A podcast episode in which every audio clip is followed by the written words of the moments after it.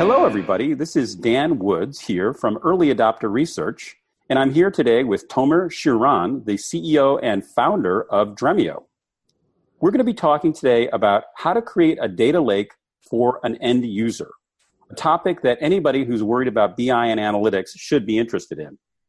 This podcast is part of the Designing Enterprise Platforms podcast of Early Adopter Research. In this podcast series, we try to look at the various ways of understanding technology and how to combine technology to create platforms to solve vital problems for the enterprise. There probably is no more vital problem than how to actually get your data infrastructure correct. And so I'm really happy to have Tomer with us today. Hi, Tomer. How's it going? Great. Uh, thanks for thanks for having me here. Yeah, no, I've been following Dremio for quite some time, and I find the company really fascinating because it's got a unique perspective on how to make a data lake work. But I think before we talk about that unique perspective, I'd really like to kind of cover some ground, um, some basics about why data lakes are here to stay and why it's really becoming the layer that most companies have to implement, albeit many in many ways it's, it's implemented widely differently at different companies. But the data lake concept has become the, the new paradigm for how you organize your data uh, in a large way to solve problems. Why do you think that the data lakes are here to stay? Yeah, that's a uh, uh, you know there's been a lot of history uh, around this at this point, but uh, if you think back to where we were maybe 15 years ago, uh, many companies had one database and one BI tool, and it was as simple as that. Maybe you bought that from Oracle, and and that was it. And the world has really uh, evolved a lot since those days, and now you have many different data databases, data storage technologies where, where, data resides. It's very heterogeneous in most companies, um, and you want to be able to analyze all that data, bring it together. Um, uh, and and be able to to ask questions on the data regardless of, of where it sits and I think uh, we went kind of after after that really um, uh, monolithic uh, era. We went to an era of data warehouses where um, we had ETL tools and uh, companies would would develop all these all these ETL uh, scripts and uh, and pipelines to move data into a data warehouse. Um, and that worked really well for for a while. but then we started to get to a point where um, we started to value data agility and self-service a lot more than uh, than in the past. And BI tools such as Tableau and now Power BI and Looker uh, came came in. Well, and it also seems that you know one of the differences is that the the number of different types of data and the number of sources of data that we had in the data warehouse era have just exploded. You know, we, we companies routinely want to get to data that has a variety of different structures they also want to get the data that's in all sorts of different sources and all sorts of different locations. And so a data warehouse, you know, the, the ETL to make that happen in a data, warehouse would be even more nightmarish than what is currently in place. So I think that that was also another reason that data lakes are, are, are sort of here to stay is that they handle that heterogeneity and scale better. Yeah, absolutely. I think it's the uh, you know it's it's the the type of data as well. So things like web clicks and uh, uh, semi-structured data, which didn't necessarily fit well into kind of the traditional uh, data warehouses, and then you had NoSQL databases and SaaS applications, and so yeah, absolutely, data's data's gotten much more much more diverse uh, uh, during during these years as well. And another thing that's happening is that you know the the ability to catalog the data inside the the data lake is improving rapidly.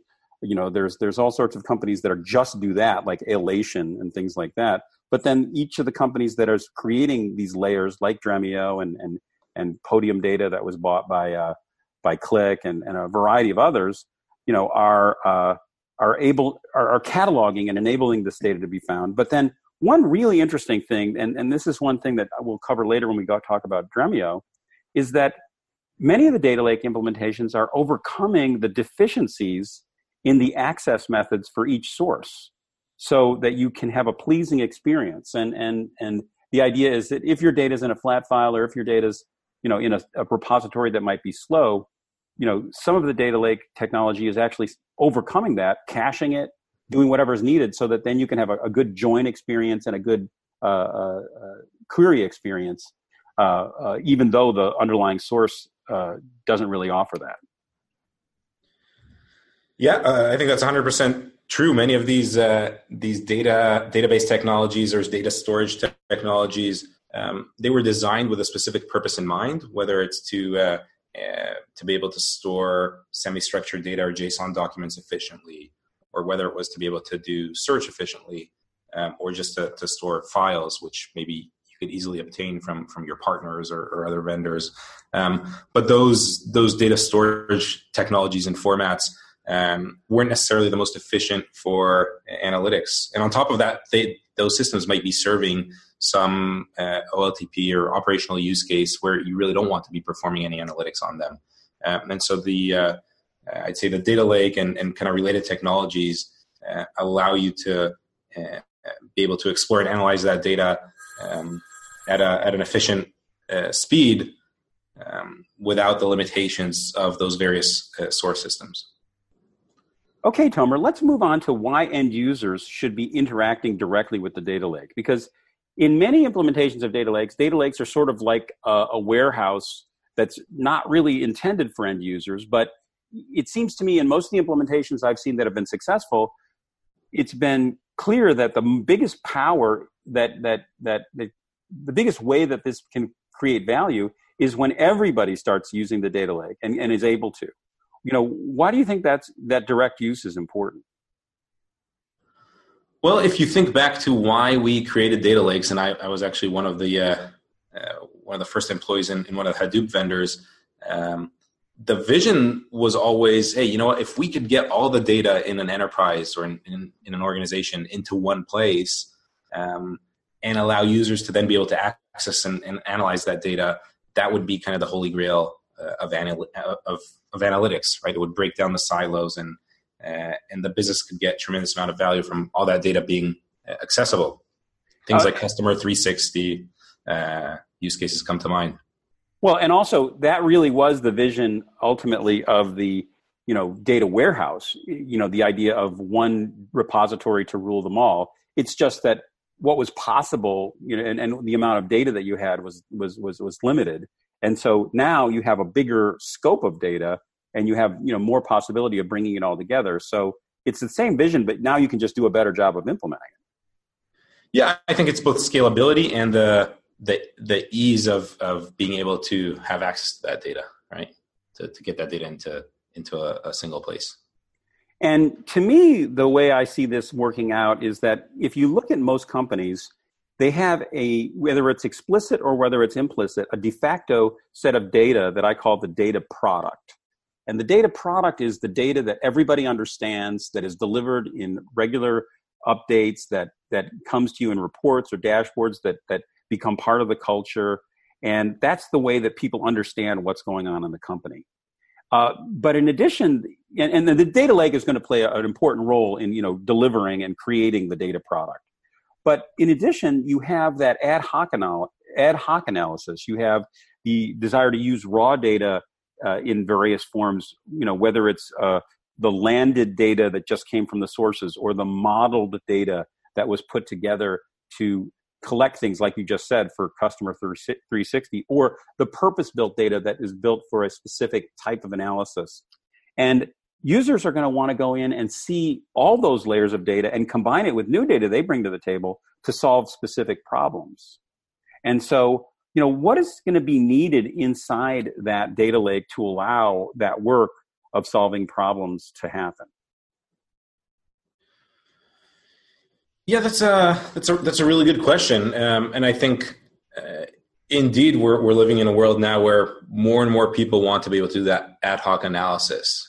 You know a lot of people now they they they leave college with the ability to write SQL and write Python, um, and so in order to enable uh, really to enable the the data lake to to serve all these users, uh, we have to make it easier for them, and, by easier, really two things. One is make it make the access intuitive, uh, provide kind of a a logical layer that they can interact with uh, very easily, collaborate with their with their colleagues, uh, build these new virtual data assets, um, and then also make sure that things are fast enough because we talk we often talk about performance as a separate thing, but if you've used a BI tool such as uh, uh, you know Tableau or, or, let's say Power BI, and you drag the mouse and it takes ten or fifteen minutes to to come back every time you drag the mouse, well, that that's really uh, impossible to use. And so I think that that's the other aspect is just providing that ability to accelerate queries and, and provide interactive speed so that you can interact with the data.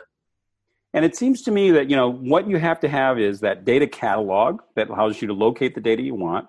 You have to have a way of combining that data and transforming it from the, the landed data that came from the source or the model data into that purpose built data. And ideally, the user should be able to do that themselves. And you need a way of delivering that data to the tools that are going to use that are going to be used for reporting, display, and analysis. And then once you've dis- created an ad hoc analysis, you have to have a smooth path from taking that that and that that pipeline that you've built and then moving that from being just an ad hoc thing into the data product. And ideally, you could if you can use the same technology used for the ad hoc stuff, then for the data product, then you don't have to have a conversion, and everything goes goes goes well.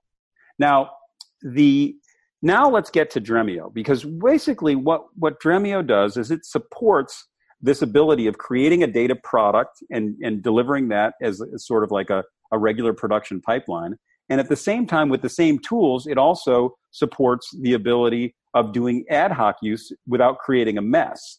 And when I say mess, what I mean is a set of, of disconnected extracts of data, like we have when people use lots of spreadsheets, that where we don't know the provenance of the data, we don't know the, the freshness of the data, uh, you know, we don't know really much about it at all, uh, that except that that that it, somebody had you know grabbed it and put it together.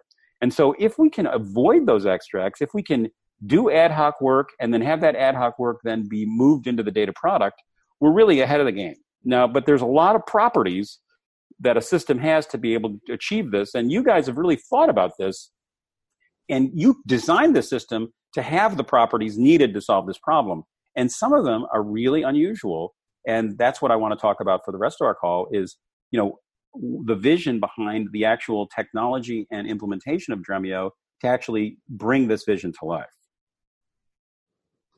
Yeah, I think you, have you've, you've summarized really really the the value proposition of Dremio is, is to make the uh, uh, make that data lake uh, accessible, uh, intuitive, and fast, um, and and to be able to kind of bring together the the data without having all these different copies of data and having to create data marts and build cubes and you know build extracts and all the things that people have to do today, which uh, not only make it so that it's expensive because you have lots of copies and you lose data governance and, and all those types of things. Uh, but also make it impossible to achieve self-service because when when the stack is really complex and you have to do all these different kind of derivations of the data and, and create copies and create extracts, um, there's no way that a, a, a BI user can actually do anything on their own. Now, what I want to do is go through the assumptions that you made and the beliefs that you have about how to build the right solution that we created in that article we did uh, in, I think it was 2017, yeah, November 2017, called Can Dremio Finally Deliver on the Promise of Self Service Data? In that article, we, we, we explained what we believe, what, what Dremio believes are its core assumptions about how to build that right service. And so the first of those dogmas is that, and I, you know, I called them at the time dogmas, and and uh, I think th- th- those are really um, that's a really good way to talk about them because these are beliefs that you have that really represent what you're trying to do. The first is that you believe that the, the self-service data access problem cannot be solved by making external post-query copies of the data, which creates this mess that we just talked about. And so far, as your has has that been proven to be uh, uh, an important part of, of the success that your customers have, avoiding extracts? A hundred percent. In fact, we have uh, we have many companies that have uh, tens of thousands or hundreds of thousands of views where the users are kind of interacting in a logical way and that that whole model that that ability to be so data driven wouldn't be possible if they were creating copies of data right you can't imagine that many copies of data which is kind of what you get if if you're kind of using things like data prep tools and, and etl tools right and so what dremio delivers instead of an extract is it delivers a query that allows you to access that data whenever you want and so that query is developed by having lots of you know other subqueries that can be rolled up. Uh, and so you have landed data, then you have you know queries on top of those that create views, and then views and views on top of views, and then eventually you have a view that you're able to extract, and you, because you're not arguing that you don't need pur- purpose built data sets, and you're not arguing that you don't need a lot of them. It, what you're arguing is that those should be accessible on demand and shouldn't be extracted. That's right. The the need for different uh, views into the data and different combinations of, of the company's data that's driven by the business requirements, right? So the the need of the business to understand the customer, to understand um, you know the, the the risk that the a financial services uh, firm might have and the exposure that they have and all these different use cases that that exist within within an enterprise. So that's what drives the need for different views of the data and then just the fact that different people have different preferences. I might want to look at the data in one way. You might want to look at that same data set in a slightly different way. Maybe we're each responsible for a subset of the, you know, the accounts that the company has, things like that. Um, but if we, uh, you know, in, in, order for that to actually work, for that model to work, um, the only way it can work is if if the, these data assets are virtual, if they're logical, and there's really no cost to maintaining them um, because it's not just creating the extracts it's then well once you created that extract that copy of the data well who's going to make that fast? So somebody's going to go have to build a cube on top of that. So that can be sliced and diced and all these additional things that have to happen structurally to make it so that you can at the end use this bi tool and, and be really fast. And so if you start creating hundreds of copies and for each of those you then have to do all the additional work on that, that that's obviously not realistic right? You need to hire a data engineer for every analyst in the company. Got it. And so now the second thing is that if you're going to rely on queries to you know be your unit of delivery for, of the purpose built data, you better have them be delivered fast. And so your next dogma is that you have to you believe that in order to get this right, you have to have an in-memory columnar engine. Uh, essentially, what you mean is you have to have a fast query, but you guys believe that the best way to deliver that that is through an in-memory columnar engine and uh, you base yours on the Apache Arrow project, which you founded. Uh, and that's the way to deliver maximum efficiency in both query speed and efficient use of, of, of, of memory and computing resources. And so, you know, explain a little bit what the Air, Apache Arrow project is and, and, and how it fits into Dremio. Sure, and and that's evolved a lot since uh, I think since you wrote that article back in 2017. Um, in fact, Arrow is now downloaded uh, four million times a month uh, in the last month. So um, Arrow really started. It, it, started as a project that we open sourced um, uh, a few years ago when we were still in stealth, and the the idea was let's take Dremio's memory format, our internal memory format for our engine, and open source it. Uh, with the goal of that becoming an industry standard. And there were a lot of different organizations and projects out there that had the same kind of interest in having this standard um, in memory columnar representation for analytics. And so, and, initially, and, and, in a way, this was inspired in part by the way that pandas had done a similar set of, uh, of, of, making things more efficient when writing Python, Python programs.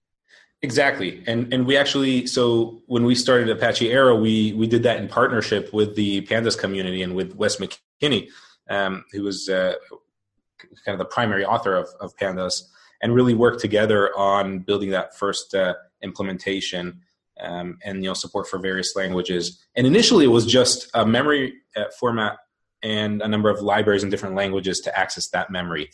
Um, as we had anticipated, there was a, a, significant need in the market uh, for many different organizations for something like this. And as a result of that, um, you know, fast forward to today, there have been over 300 developers that have contributed to the project. Um, many engineers at companies like NVIDIA and Intel and uh, and others working on on on this and making it really fast with with various uh, CPU and GPU architectures. Um, so it's really taken off from a community standpoint um, and okay. become that industry standard that we had hoped for. Right, and so what that does in terms of the Dremio architecture is deliver that fast query so that you can have huge amounts of queries. Now the second thing is if you had in these virtual views, if you had to have a lot of duplication, you'd be sunk as well. And so the next dogma is about that you believe that you have to have a zero copy, zero, deserial, zero serialization and deserialization structure that allows the same data to be used by multiple consumers so you can achieve efficient use of memory and compute. And so the idea is that you can load in uh, uh, uh, data, you can have it in that internal structure, and then you can then allow queries to be developed from it. And now this is where you get to some of the interesting optimizations that you have where you you you have to have the system decide which you know are you going to which of these tables are you going to actually you know preserve in memory uh, in order in order to make the whole system work more optimally? Because the, the the answer of having all virtual tables always materialized that's that's not a winning strategy but but you have to have you have to figure out in some optimization way which one of these are going. And this is where this this dogma is is essentially most like the the pandas uh, uh, infrastructure. Yeah and we um, and and we've uh, really enhanced how the system works so that now um, you don't even have to think about that. The system automatically brings things in and out of memory as they're being accessed. So um, there's really no decision for the uh, uh, you know for IT or for the users as to what is being cached, what's not being cached. That's entirely transparent to the user.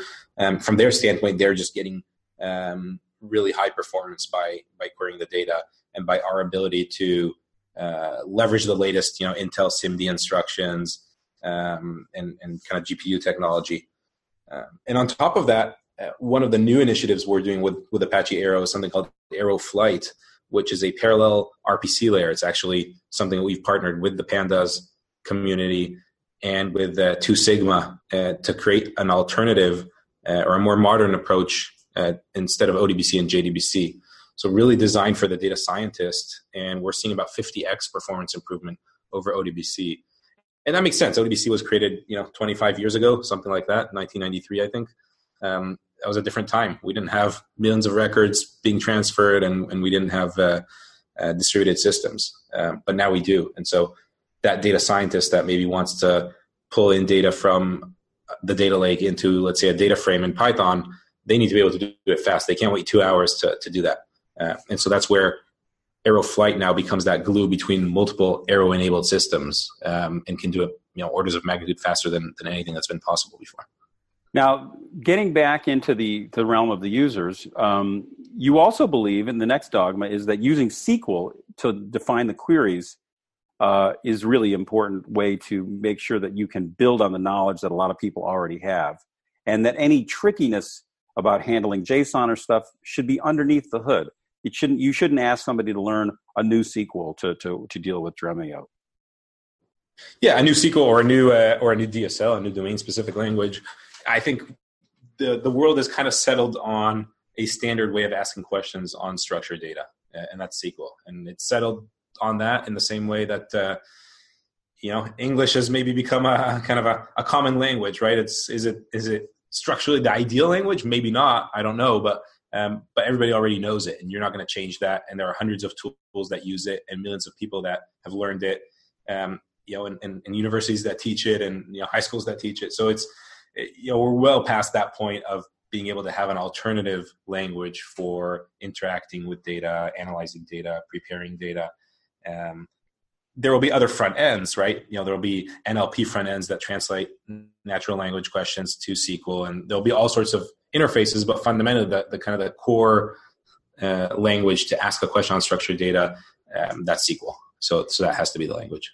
And then the other thing you, you've, you've, you've asserted as a dogma is that you want to separate the definition of the virtual data sets that represent the data and all the, the special purpose data sets uh, from the optimization of the query.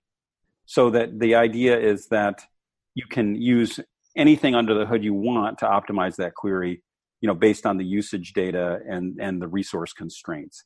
Now, you uh, when we when I talked last uh, to you guys, you had there was some automatic optimization uh, systems that were under development where it would look at the query patterns that you had in a Dremio instance, and then it would start, you know, uh, uh, creating the in-memory structures to optimize the performance automatically. Is that the that's essentially a property that that that is supported by this dogma? A hundred percent. You know, I think uh, the, the core to making you know the data lake appealing to an end user and, and to, to Dremio working is this notion of separating the logical layer from the physical layer. And and our belief is that users will only be able to interact in a logical layer. You can't expect uh, an, a consumer of data to you know go start creating new data assets and optimizing data structures on disk and, and things like that. Um, but a system is well equipped to do that. And so we, you know, our, our approach is let the users interact in the logical layer and let Dremio and its optimizer technologies figure out, you know, let's maintain various aggregations of this data, let's maintain various uh, sort orders or partitioning schemes uh, for this data, and then have an optimizer that can automatically leverage those things when users are interacting with the logical layer. Um, and that's a very different approach from um, kind of the traditional way in which data infrastructure was built, where there was that tight coupling between how data is physically represented and what users need to access. And the simplest example of that is is the cube, right? The cube was something that was invented many years ago. Um, it was something that IT would go and kind of create this data structure that's pre-aggregated, and then tell users, "Hey, you need to connect to this cube, and then your analysis will be fast." Um, but the problem is that for most companies, then there were hundreds or thousands of these cubes, and the user never knew which one to access. And those things could only build, be built by IT. So for the first time, we're creating that separation between kind of the physical layer and how data is exactly optimized on disk and, and in memory, and you know what users are aware of, which is a more logical layer. That's great. The next one is really interesting because there's been a lot of difficulties that have happened with companies that have based their their uh, offerings on open source. And we've seen a lot of you know conflict between amazon and some of these companies and um, and a lot of, uh, uh, of changes that have happened to take place in business models. And you guys have always both believed that your data platform should be based on open source but you've also constructed it in a way where you have separated the open source innovation from the productization that you're offering. You know why do you think that you're going to avoid the same problems that we were seeing you know with the other uh, companies like you know uh, mongodb or, or redis that have had to make some significant changes in, in in the definition of themselves as open source companies in order to preserve their commercial uh, interests? Yeah you know, I, I, I really believe that uh, companies want to adopt open technologies, and open is is open source. It's more than that, though. It's the uh, how is data stored, for example? Is it stored in open formats like uh, you know Parquet and and text and uh, ORC and JSON? Um, can the technology be used in different clouds, in both cloud and on premise? Um, and you know is the source code accessible? Can can people extend it? So all these different characteristics i think are really important because companies uh, yes there's a lot of there are a lot of new technologies but you know in the same way that you know people were really frustrated after they had gotten locked into some some of these on-premise technologies uh, they don't want to make that same mistake again. And so i think the future is, is going to very much be a future where companies embrace uh, kind of open source and, and open standards and then in terms of uh, how we do it specifically, I, I, do think it's important for any uh, startup or any company to to think about um, kind of the the overall climate and what are the the risks to their business. And in, in, in, our world, um, you know, we want to be able to provide a, a, cloud service, and we want to be able to monetize that. Um, and we don't want other companies to kind of ride on on our innovation in terms of offering Dremio for uh, Dremio as a service, for example. And, and so we've structured the uh, our community edition and our open source in a way that makes it very difficult uh, for that to happen, while at the same time enabling our customers to enjoy all the benefits of open source. And, and we have many uh, thousands that adopt it every month and, and use our community edition. Um, and, and it's all about you know what is and what is an open source and uh, having a few uh, pieces that are, are you know free for use, but you know can't be used in a by, by a cloud provider who's who's offering Dremio as a service. Got it. So what sounds like what you've done is um, is you've thought through and realized that you would like to participate in an open innovation process, and that's why Apache Arrow is a, is a uh, a open source project. But you also and you also want to give people the, the the the access to that you know open innovation process and but you also realize that you know it's different. An open source project is not a product. And you know your product is is going to be something that is carefully designed so that you can both allow it to be used on a freemium way but also capture value uh, uh, as people use it more and more intensely. Yeah that's correct. And i and i think anybody who's using dremio and and getting value out of out of it uh, i think it's in their they, they realize that you know they they want the company to be successful because the the more you know, the more revenue Dremio has as a company, the more we we invest back into engineering and, and developing new capabilities and new features. So it's it's really a win-win when you think about it. Um, it but it, it, you know it does require thinking about these things from the beginning. And I don't think we're smarter than anybody else, but I do think we've had the uh, you know the because of when we started, we had that luxury of being able to you know have kind of the 2020 hindsight, right? Being able to see what what's happening in the industry and and what are the the the, the things to, to, to watch out for. And uh, now the next uh, uh, one is one of the most interesting dogmas that you have, and that is the idea of the performance of the source repository needs to be overcome by your query mechanism. Now, this is really interesting because you offer an ability to do optimized queries over lots and lots of different source data sets. You actually make data that is not would not be joinable uh, in any easy way to be joinable inside of Dremio. In addition, you make data that would necessarily not be able to be accessed quickly or accessed in a, a random manner or you know with a query to be accessible by that.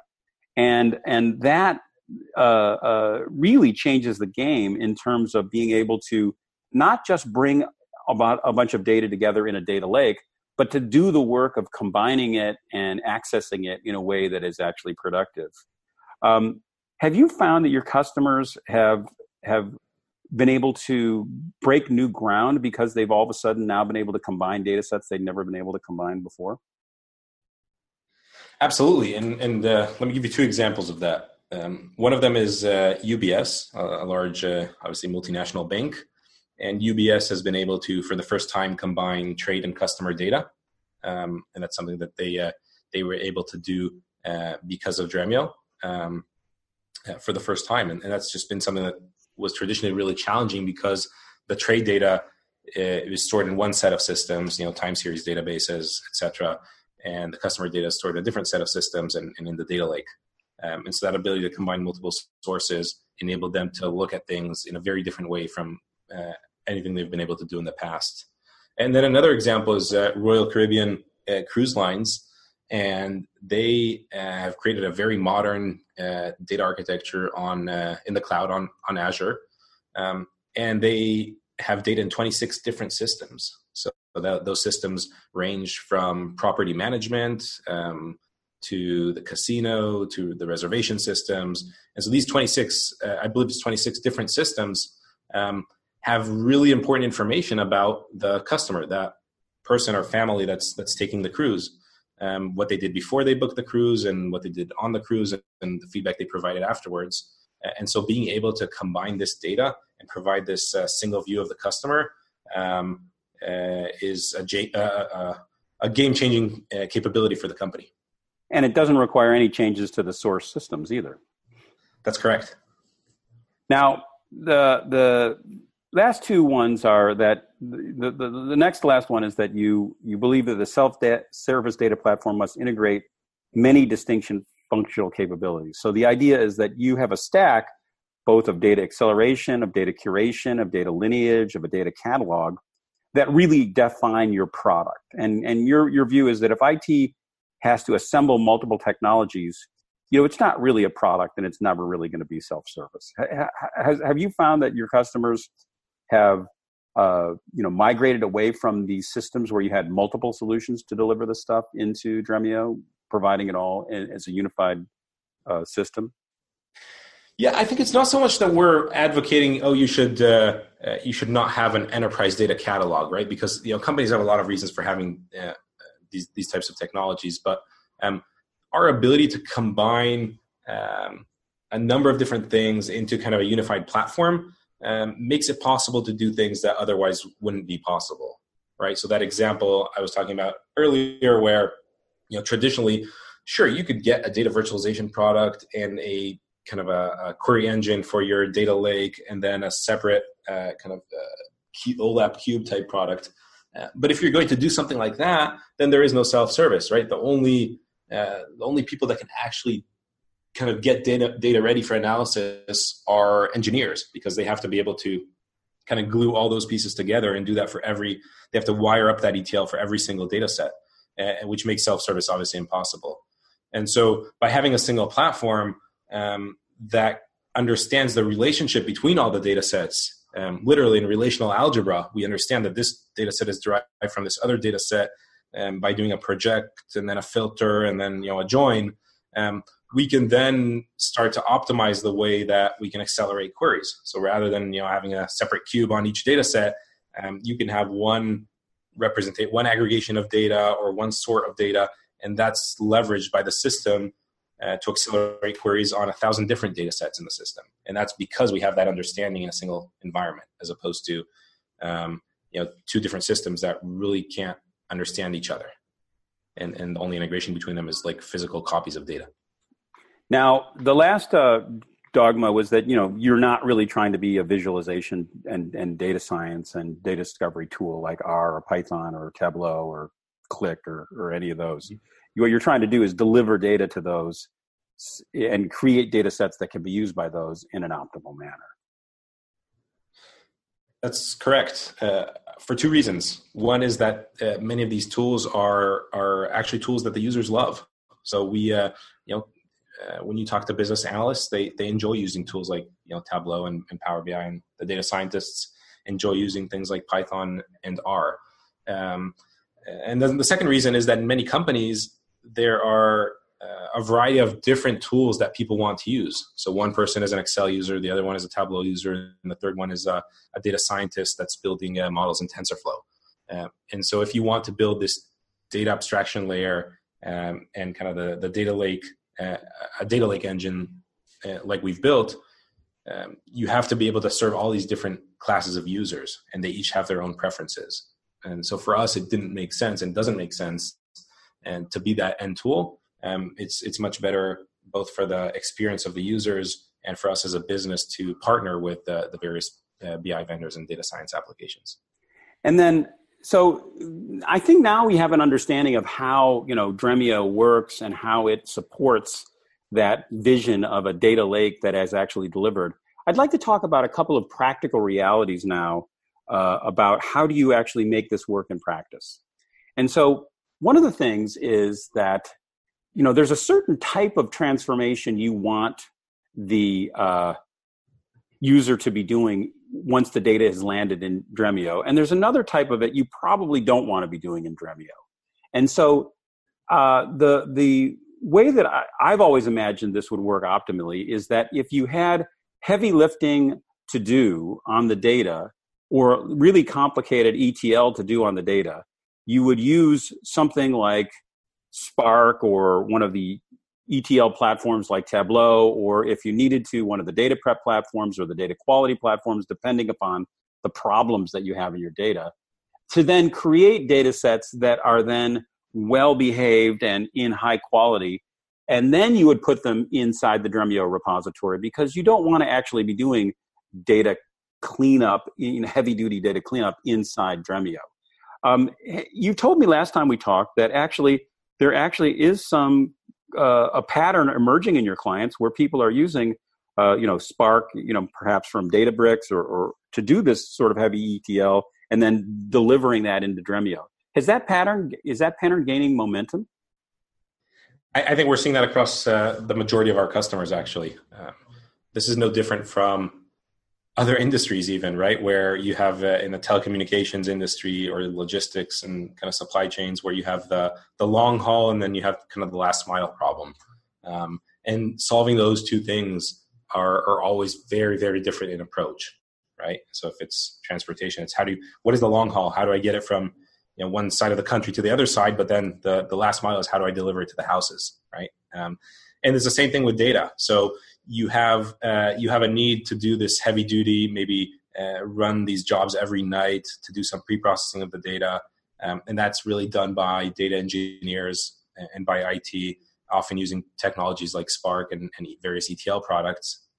Uh, but then you have the last mile, which is no matter how organized you've made and, and clean you've made the data, the various users in the company um, that are consuming the data, they have different needs. Just for for business reasons. Um, they each need different perspectives of that data, and there is there's really no such thing as the gold copy, right? Because you know the gold copy then everybody goes and creates spreadsheets and data marts off of the gold copy, and so Dremio makes it so that that last mile problem uh, can be solved in a self-service way and under IT supervision and, and with, with IT governance. And that's a big deal because traditionally um, the last mile problem, um, uh, the, the way it kind of happened is that either the users were not able to get what they wanted, they, they were blocked, um, or they were working around IT and downloading data into spreadsheets or into their own kind of databases or BI tools, and IT was losing control. And so you're kind of having this data governance uh, and security issue. And so by having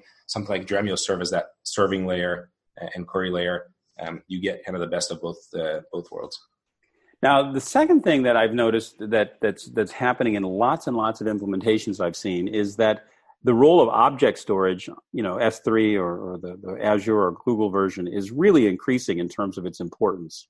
And a lot of people are, you know, moving uh, data, you know, from source systems into object storage as, as sort of the, the canonical format.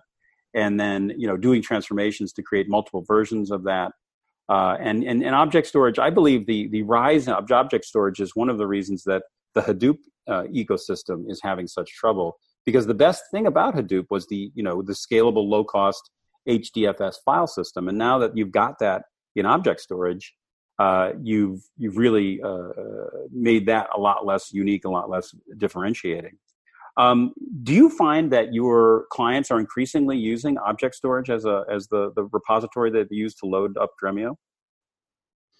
That's the majority of the opportunities where we're uh, we're engaged. Are opportunities where the data is sitting in an object store, or at least some of the data sitting in an object storage. Uh, obviously, Dremio connects to many other sources as well and allows you to combine them. But kind of the, the data gravity is in something like S3 or, or ADLS. It could even be in an on-premise uh, object store in some cases. Um, but uh, yeah, I think that's a big uh, a big shift in the industry. It's impacted the Hadoop uh, vendors, of course, as well, um, especially in the cloud. It's uh, you know twenty dollars per terabyte per month. Um, you don't have to manage it; it's always there.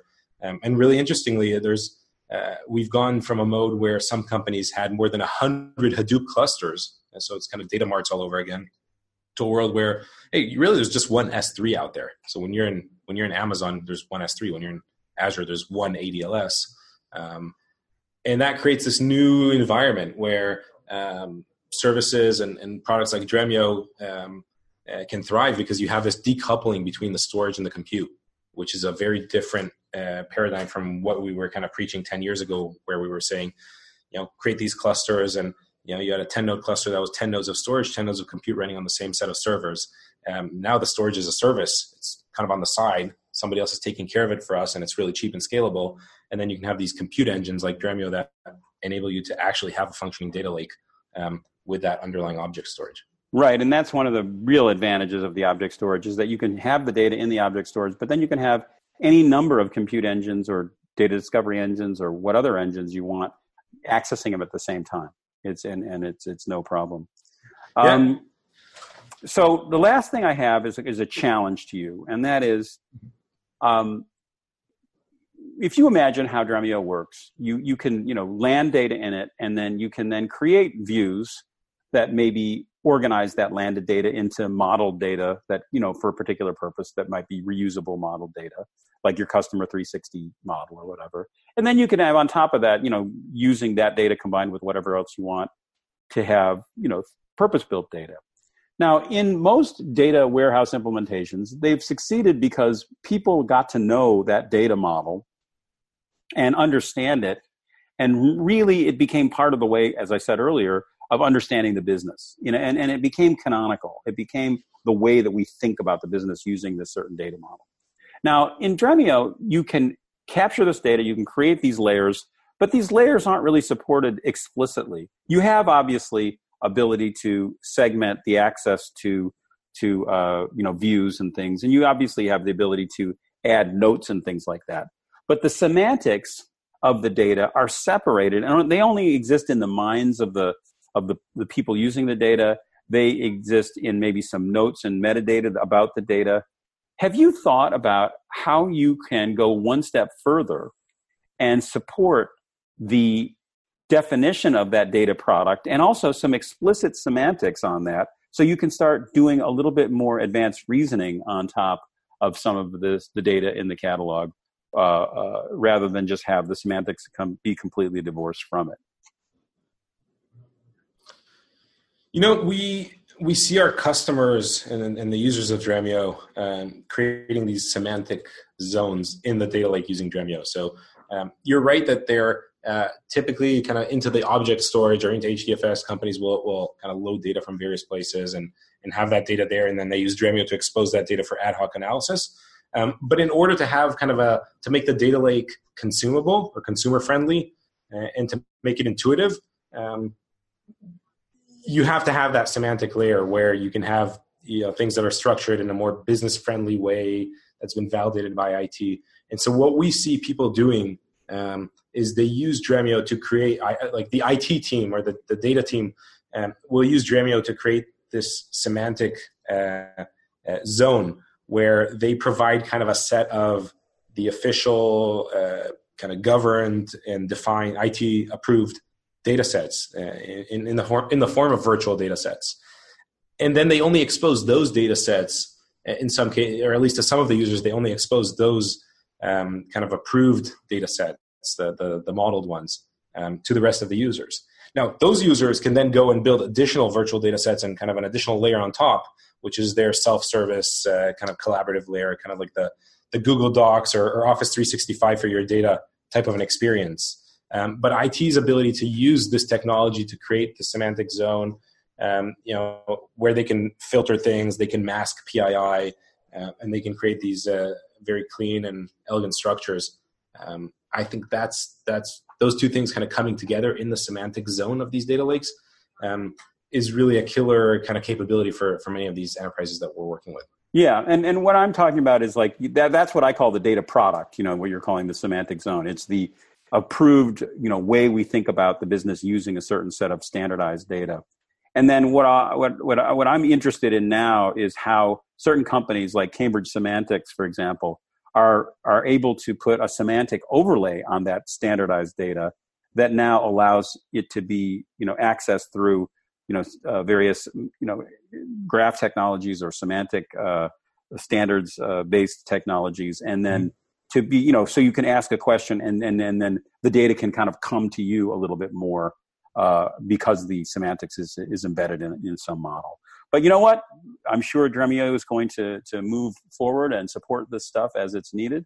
This has been a really good call. I think we've gone over and really explained what Dremio is up to and uh, and covered a lot of interesting issues. Thank you so much, Tomer. Yeah, thank you. That was a great discussion. Thanks for having me here.